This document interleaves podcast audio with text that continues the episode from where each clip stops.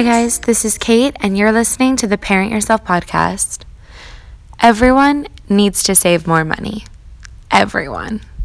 Well, except for people who have like a billion dollars, those people should actually be forced by the government to give a hundred million dollars to charity every single year. Because let's face it, no one needs more than $900 million. But I'm getting way off point, and you guys did not come here to find out just how socialist my economic views are. Let's put it this way pretty much, if you're listening to this podcast, you need to save more money, period. You need to save more money in case of an emergency. You need to save more money for retirement.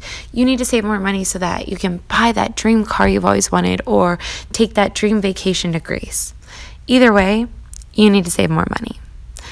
The only problem is is that saving money is hard and it sucks. Or does it? Remember, you're only going to do things long term if you think that they're fun.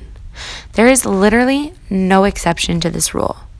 You can only force yourself to do something through strength of will alone for a short period of time before your willpower will give out and you'll just revert back to your old ways. The only way to do something consistently is to make it fun. The only reason you don't save money or more money is because you don't think that either A, saving money is fun, or B, saving more money is even more fun. The good news is that you're the one in control.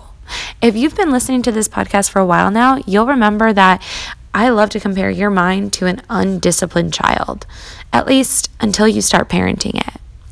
But just like the parents of actual kids, you are always the one in control. Always. You can choose not to exercise that control, but even then, you're still in control. So if you're the one in control and not your mind, that means that you can choose to think that A, saving money is fun, and B, saving more money is even more fun. While some self development books and speakers will tell you to just simply choose to think differently, I don't think that approach works for a lot of us. Imagine going up to a five year old who has never been disciplined once in his whole life and telling him to stop playing and go clean his room. You think he's going to listen? If you do, you clearly don't have much experience with five year olds. Heck no, he's not going to listen. Why should he? He's having fun playing. Why would he stop what he wants to what he like wants to do and go do what you want instead? Now, a parent in this case has two choices. A, put the fear of God into that child until he's so afraid of you that he'll do whatever you tell him to without asking or complaining. I mean, he'll secretly hate you out of fear and never actually enjoy what he's doing, but he'll do it as long as you're around to make sure it gets done. Or B, the parent can make it so that the kid enjoys what you want him to do in the first place or at bare minimum, he doesn't dread it or hate it. This is going to require more effort and it'll take longer, but eventually the kid will do what you want him to without even being asked. It'll become second nature, and he'll continue doing it even when you're not around to enforce it. Do you see why I advocate so hard for the second choice?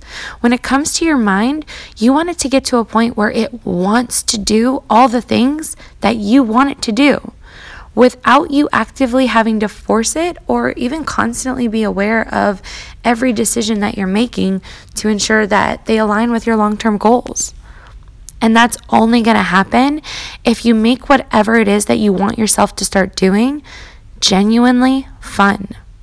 And that's true for everything, even saving money. The hard part is that this will be different for everyone because fun is subjective. You'll probably have to try a couple of different things until you figure out what works for you. But just to get you started, I came up with a list of ways that you can start making saving money more fun for yourself.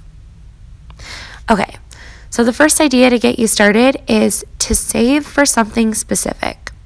Going back to the ideas I mentioned before, maybe you've always wanted one specific type of car or a vacation in a specific location. Take the time today to price those out. Get super detailed. Figure out exactly how much it's going to cost down to the last cent. That figure you come up with is going to be your goal. Now, instead of owning that car or going on that vacation being some abstract dream that'll happen at some point in the future, you know exactly when it will happen. It'll happen the second you save the amount that you just determined. But our brains are weak, guys, so you're gonna need to remind yourself of your goal a lot. The best way? Pictures. Put it as a screensaver on your phone and your computer. Create a vision board. Set a reminder on your phone for every hour with a picture of your goal. Keep it in your mind all day, every day. And it'll make it that much easier to skip your daily $6 Starbucks coffee. Because $6 a day, five days a week, for 12 months a year is $1,440. And that's just cutting out a single coffee. The pictures are what make it fun because it's fun to not only look at pictures of things that we like or want, but also to imagine what it'll be like to have those things. Use daydreaming to your advantage.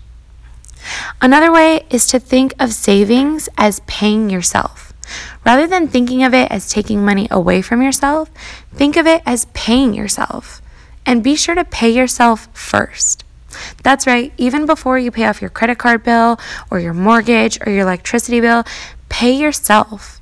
And why not? You worked hard for that money, you deserve it. You could also take part in a money savings challenge. They have these online and also through several different phone apps. And speaking of phone apps, you can also use one to make saving money more fun, especially if you're an extremely visual person. Some apps I found online are called WinWin, Honeyfi, Twine, and iBillionaire. But you can literally just put into Google fun money saving apps and see what works for you. You can also try saving money with a friend. Just like going to the gym is easier if you go with someone else, saving money is so much easier if you're doing it with someone else. You're able to keep each other accountable, discuss challenges, and help push each other to save more. Accountability is amazing for goals, and saving money is no different. Or if you're competitive, you could also compete with other people. Get your friends involved, or maybe even family members. Try to see who can save the most money in a month and figure out a reward for the winner. If you're a super competitive person, I don't even have to tell you how well this would work. Okay, guys, this episode is a little bit longer than usual, but I know how important finances are, and I didn't want to skimp on giving you as much help as possible. But also, don't worry, this is not going to be the last time that we talk about money, because, like it or not, it's a crucial part of achieving success. And it's really important to stop being a kid when it comes to your money and start being a parent. Happy savings, guys, and don't forget seriously, start today.